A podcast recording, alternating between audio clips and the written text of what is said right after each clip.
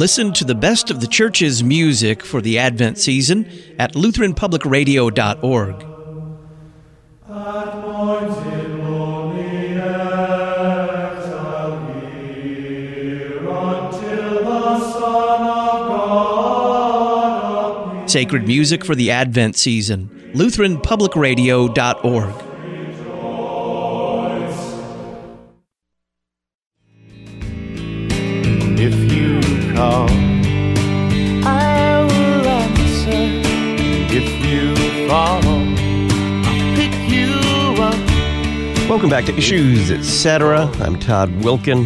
What if you have religious differences in your family? I don't think it's a what if in many cases. In a lot of cases, it's when you have religious differences in your family, even if it's something that some may be considered minor, like two different kinds of Lutheranism. Not minor, by the way, but what do you do? How do you discuss it with mom, dad, sons, and daughters? Welcome back to Issues Etc. It's time for listener email on the Issues Etc. comment line. Our email address, talkback at issuesetc.org, and the comment line, 618 223 8382. Let's begin with Jim in Wisconsin. I have recently become a listener to Lutheran Public Radio, and it's a joy to have this resource on my lifelong journey through Lutheranism. My wife and I have been members of the Lutheran Church Missouri Synod now for about the last 15 years. We have been Lutherans for all of our lives, being brought up in the old American Lutheran Church. Sadly, the turn of events that led to the formation of the Evangelical Lutheran Church in America was the breaking point for us. We now belong to a confessional Lutheran church. The problem my wife and I have is our remaining two daughters do not have an issue with the ELCA. They're married with children. We cannot discuss with them the problems that the ELCA presents. In fact, we are told that they do not want to talk about this subject. With this background, I would like to hear about how others are dealing with this issue. I believe that we are not alone in this issue and would like to see this problem addressed and I would like to see this problem addressed in a manner to help bring understanding and reconciliation to families such as ours. Thanks for listening in Wisconsin, Jim. Well, that's a very good, and I think it's a very relevant question. I don't think it's a rare thing. Let me start by reiterating something that I said before, which is the difference between, he says, confessional Lutheran congregation. That's kind of a code for probably a, a Lutheran Church Missouri Synod congregation. The differences between the Lutheran Church Missouri Synod and the Evangelical Lutheran Church in America are not inconsequential in any way whatsoever. They're not minor differences. They're not. It's this isn't theological nitpicking. The differences are profound. As profound, I would say, more differences between theologically differences between the Lutheran Church Missouri Synod and the ELCA more profound differences than differences between the Lutheran Church Missouri Synod and Roman Catholicism. And that's saying a lot because there are some profound differences between Lutheranism and Catholicism, but in this case, the differences are graver. Roman Catholics still believe in the resurrection of Jesus Christ from the dead. They still believe in the bodily presence of Jesus Christ in the Lord's Supper. They still believe that marriage is between a man and a woman. They Yeah. still believe life begins at conception. They still believe that there are only two genders. Right. You go to the Evangelical Lutheran Church in America, walk into the average one. It- it- It's not going to be very full, but walk into the average one. And, and what you will likely find is a denial of one or more, or perhaps even all of those biblical truths. Maybe not among the laity, because these things don't filter down very well as long as the pastor or pastorette, in the case of the Evangelical Lutheran Church in America, still use the proper buzzwords in their sermon and their teaching, a lot of the laity think they're still Lutheran when they're not. So these profound differences, including uh, up and up to and including the doctrine of justification, the main difference between Roman Catholics and Lutherans is the doctrine of justification. Well, guess what? The Evangelical Lutheran Church in America agreed to the Roman Catholics' view of justification back in 1998 in a document called the Joint Declaration on the Doctrine of Justification. The Catholics gave up nothing. The Evangelical Lutheran Church in America gave up everything. So What's left? I don't know that there is anything left. So you have a very tall mountain to climb. And really, what you're trying to do here, I'm suspecting that your kids don't want to talk about this because it's uncomfortable to talk about theology sometimes with family, but also they probably aren't completely aware of how profound the differences are and how profoundly the evangelical Lutheran Church in America has abandoned not only the Word of God through teaching and practicing things clearly contrary to the Word of God, but also at the heart of that abandoned the gospel of Jesus Christ. They have another gospel. They'll still say, God forgives you all your sins, but they've redefined those sins, or in fact, defined those sins entirely away. And they'll still say, Jesus died for you on the cross. But ask them, is it the blood of Jesus that atones for the sins of all mankind? The real blood? And did he really rise from the dead? And remember, St. Paul says, if he didn't rise from the dead, the rest of it doesn't really even matter. So you have a very tall mountain to climb. It largely, it's catechesis, it's education, making sure that your kids, first of all, know exactly what it is the Evangelical Lutheran Church in America is teaching and is accepting and is practicing. You start there. And at the heart of this, I think you need to keep in mind that we're talking here about what St. Paul would call another gospel. Look, if you give up the Lutheran teaching on justification by grace through faith for the sake of Christ alone, you've given the entire game up. It really doesn't matter past that point. And historically, the ELCA has given that up. Again, 1998, Joint Declaration on the Doctrine of Justification, they agreed to the Roman Catholic view of justification. Might I suggest that they find an issues, etc. episode on an area of agreement? He said they're married with children. Maybe have them listen to an episode or series on the marriage enrichment with Pastor David Peterson. Or, or something about, you know, Something you agree on. Yeah. You start with an area of agreement there too, and we're happy to be of help. I think the suggestion from the listener is a great one because this isn't a one off. There are other people who are struggling with this, and it would be great to hear from listeners on how they have dealt with family members with whom they have, at least apparently have, theological differences. What I don't understand is when you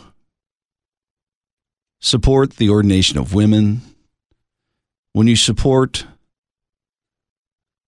open communion, when you support transgenderism, cohabitation, abortion, why remain in the Lutheran Church Missouri Synod or the Evangelical Lutheran Synod or the Wisconsin Evangelical Lutheran Synod when you'd be at home in the Evangelical Lutheran Church in America?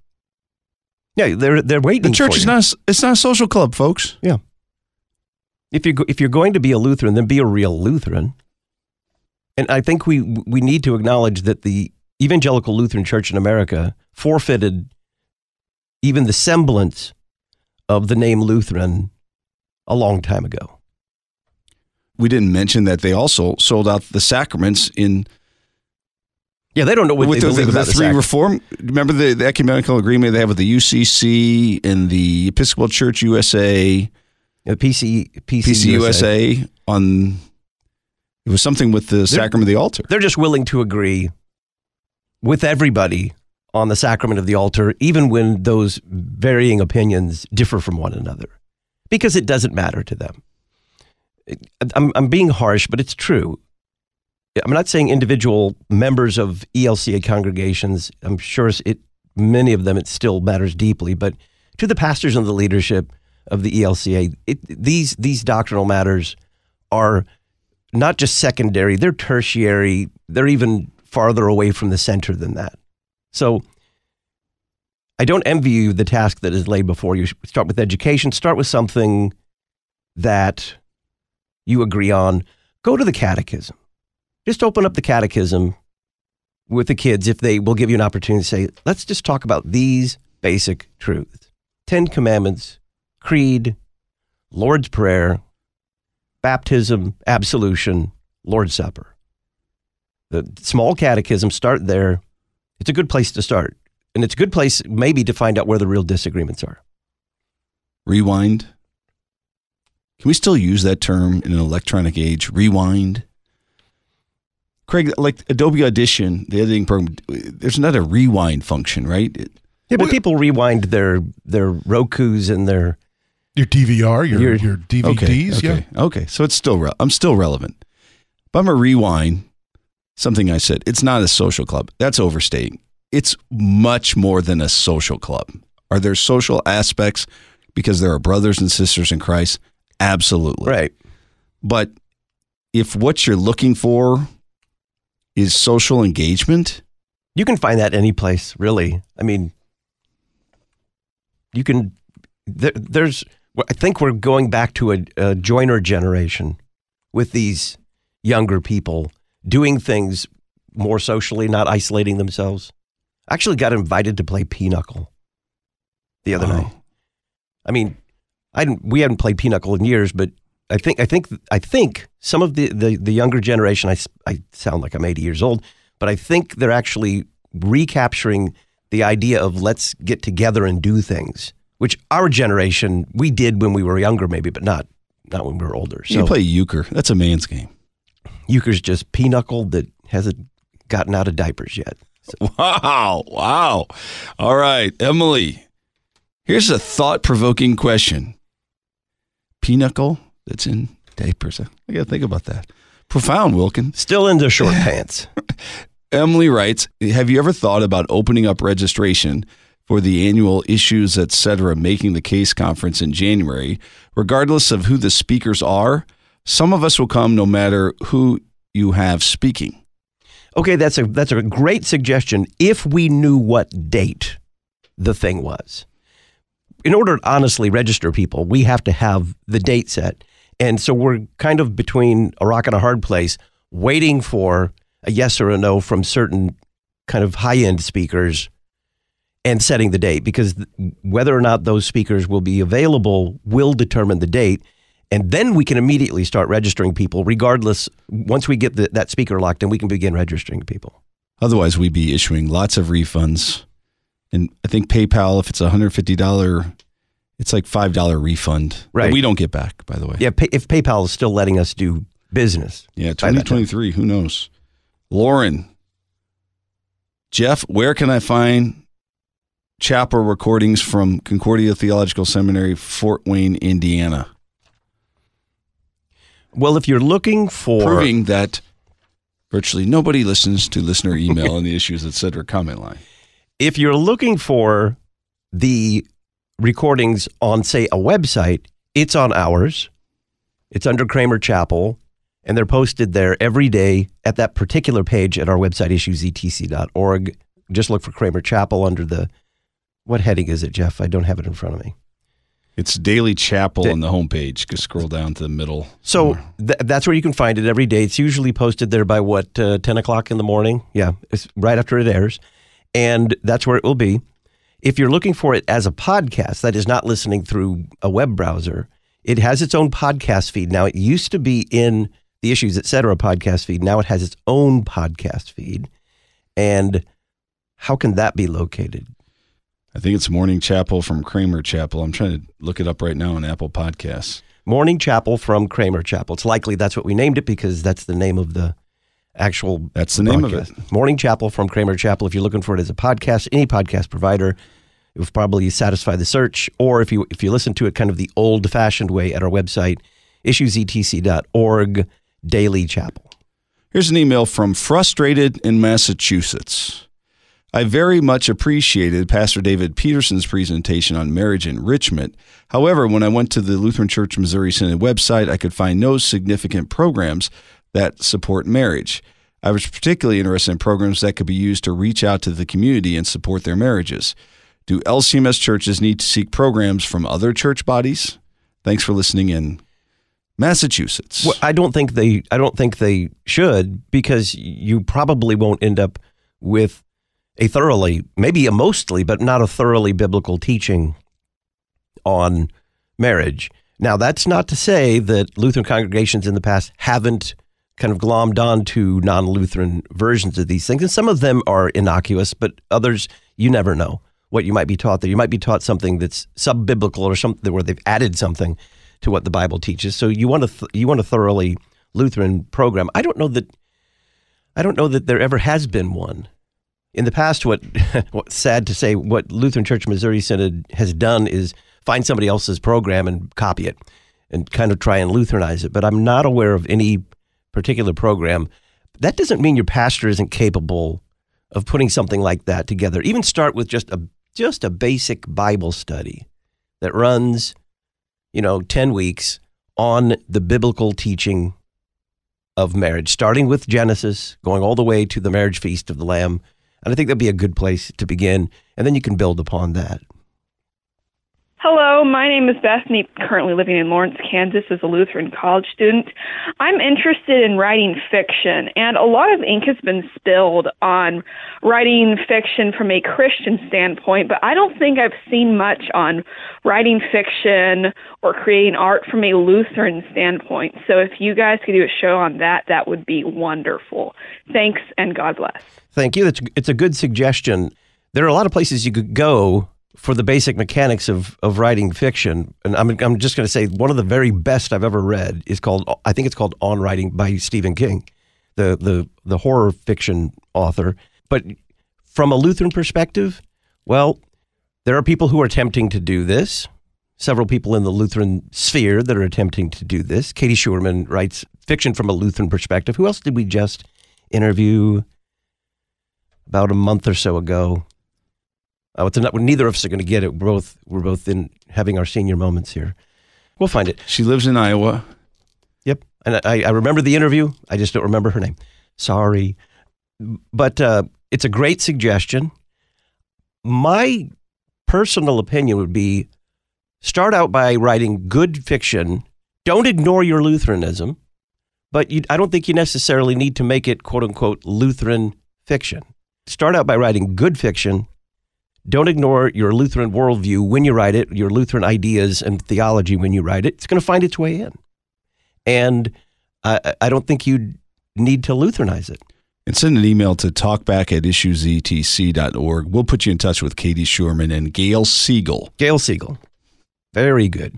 When we come back, a little bit more issues, etc. comment line and a little bit more listener email. Talkback at issuesetc.org and the issues, etc. comment line. 618 223 8382. Then we're going to talk about progressive public education with Josh Pauling.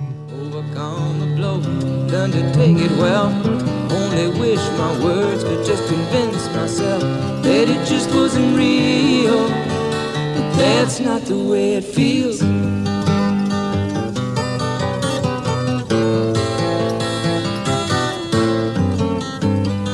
Operator could you help me place this? Luther had Wartburg. We have Collinsville. You're listening to Issues Etc. Several Issues Etc. regular guests are candidates for leadership positions in the Lutheran Church Missouri Synod. Every LCMS congregation has received nomination forms for the president and vice presidents of Synod please encourage your pastor and congregational leaders to fill out and return these nomination forms before February 28th of 2023. Learn more at issuesetc.org slash 2023 nominations. issuesetc.org slash 2023 nominations.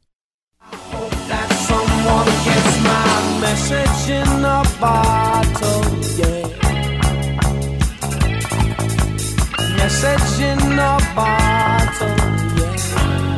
Welcome back to Issues Etc. I'm Todd. We're going through listener email and the Issues Etc. comment line. In a few minutes, Josh Pauling will join us for what I'm sure will prove to be an in depth conversation on progressive public education. He speaks from experience, having taught in a public high school for more than a decade.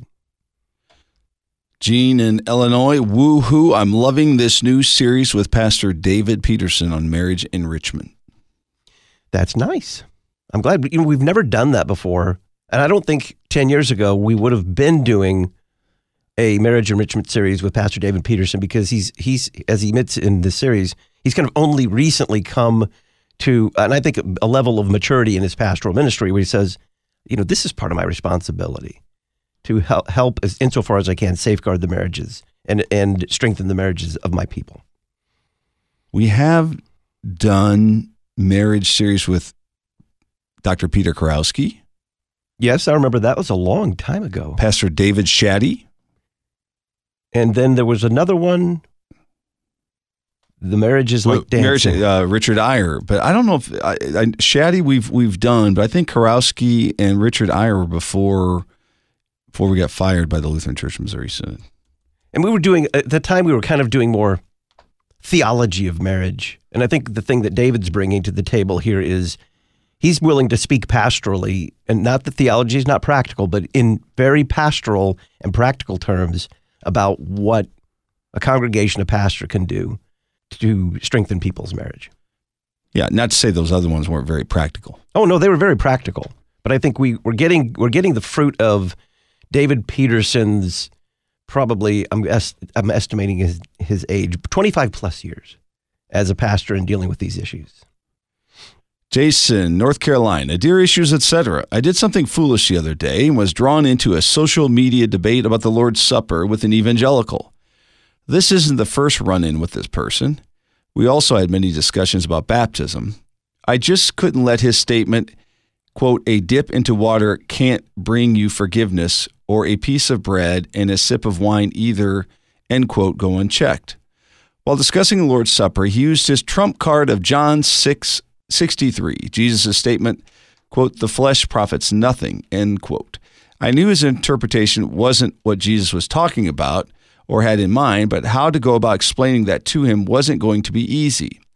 After referring to my trusty old Lutheran study Bible, which made an excellent point that Jesus never said, My flesh profits nothing, I searched on issues, etc., to see if he did a program on this proof text, and I came up with two podcast 1961 and 2831, both interviews with Dr. Jordan Cooper. Using what Dr. Cooper had to say really took the wind out of his sails. He said this to me before when I stumped him. Quote, your religion has taught you well, end quote. he uses the word religion in a derogatory way to describe Lutheranism, meaning we only have rites and rituals, but no relationship with Jesus, sort of thing. I take the taught you well as quite a compliment. To get what I'm telling you all this, the credit goes to issues, etc., and your many expert guests, such as Dr. Cooper, Pastor Weedon, Pastor Wolfmueller, and so many others. It's not saying my pastor doesn't teach me, but issues, etc., is able to cover so much more theology. Thanks for all the excellent programs that help your listeners contend for the faith that was once for all delivered to the saints. And thank you for listening in North Carolina. Jason. Very glad we could help. Very glad. That's exactly why we're here. It's one of the many reasons that we're here. That when you find yourself kind of in a little bit over your depth in a conversation and you're thinking, how do I respond to this? In this case, you know, the the misapplication of the flesh gives life, the spirit profits nothing. Uh, we want to be that resource. And by the way, you could also tell your friend there that even the implication that Lutherans have rites and rituals but no relationship with Jesus, you know, our relationship with Jesus is found in that baptism. That's where he makes us a child of God. That's the relationship. He becomes our brother there. That's the relationship. This isn't girlfriend, boyfriend. This is Jesus is now my brother. I'm a fellow son of God with him in and through baptism. And the other part of that relationship is where Jesus feeds us his body and blood for the forgiveness of sins. And those are Jesus' words. That, those aren't Luther's words or the Luther Reformation's words. Those are Jesus' words where he says, My body, my blood for the forgiveness of sins. There again, he strengthens that relationship with us. Jack in Oklahoma. He's writing in regards to your recent interview with Pastor Roy Askins on the metaverse. Catching up on episodes, this was excellent. Pastor Askins nailed why online and baptism cannot be. Towards the end of the segment, he talked about how Jesus came in the flesh and not virtually. In true Lutheran tradition, it was this, not this comparison. This short discourse of probably not over 20 seconds was the best summary of all the words spoken and written on the subject of online communion. Thanks for the feedback and thanks for listening in Oklahoma, Jack. I agree with you completely. I mean, it's not all you can say about the impropriety and the the wrongness of online communion or online baptism, but it is the minimum you must say, which is Christ chose to be present with us bodily, truly present with us bodily, and that's why at the very minimum, a virtual Lord's Supper will never go. Not to not to mention it, it violates Christ's own institution, which is never ever a good idea. When we come back from the break on this Friday afternoon, December the 16th, Josh Pauling, he's author of a three part series for Salvo magazine called Schoolhouse Rots. We'll talk about progressive public education and hear some of his story as a public school teacher.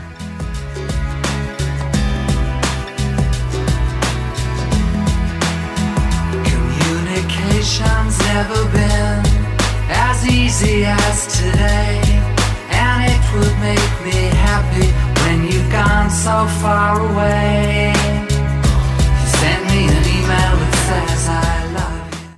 Arch Books Treasury Christmas Collection is the perfect Christmas gift for children, grandchildren, and godchildren ages 5 through 9.